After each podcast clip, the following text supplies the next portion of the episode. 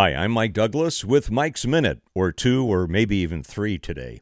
We live in a culture of offensiveness. We take offense at anything, and we call other people offensive who don't get offended at that which we get offended. We're just offended all the time by just about anything.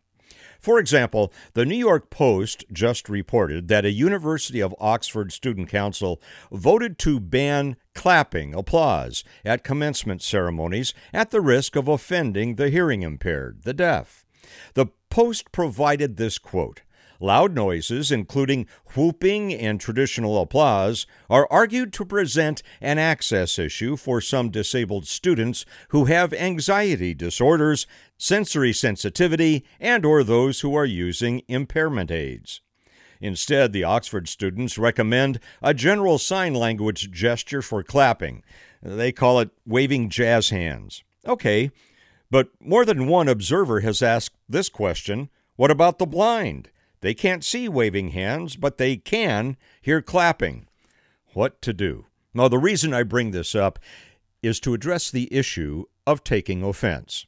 We can, for the greater good of ourselves and others, choose not to take offense. Here's an example. On December 13, 1995, Julio Cesar Ruibal, a missionary in Cali, Colombia, was assassinated by suspected drug cartel hitmen as he left a meeting of other pastors. The assassination sent shockwaves throughout the country. Ruibal had been instrumental in sparking positive change in the lives of many Colombians even many former drug cartel members, as they exchanged drugs and a violent culture for a Christ centered worldview. Several years later, I heard Julio Ruibal's wife, Ruth, speak at a conference. After her husband's assassination, Ruth stayed on in Colombia to carry on the mission to change lives for good. Ruth was asked by the moderator, How could you stay there after they killed your husband? Ruth Ruibal's response was quick and decisive. I chose not to be offended, she said. I chose not to be offended.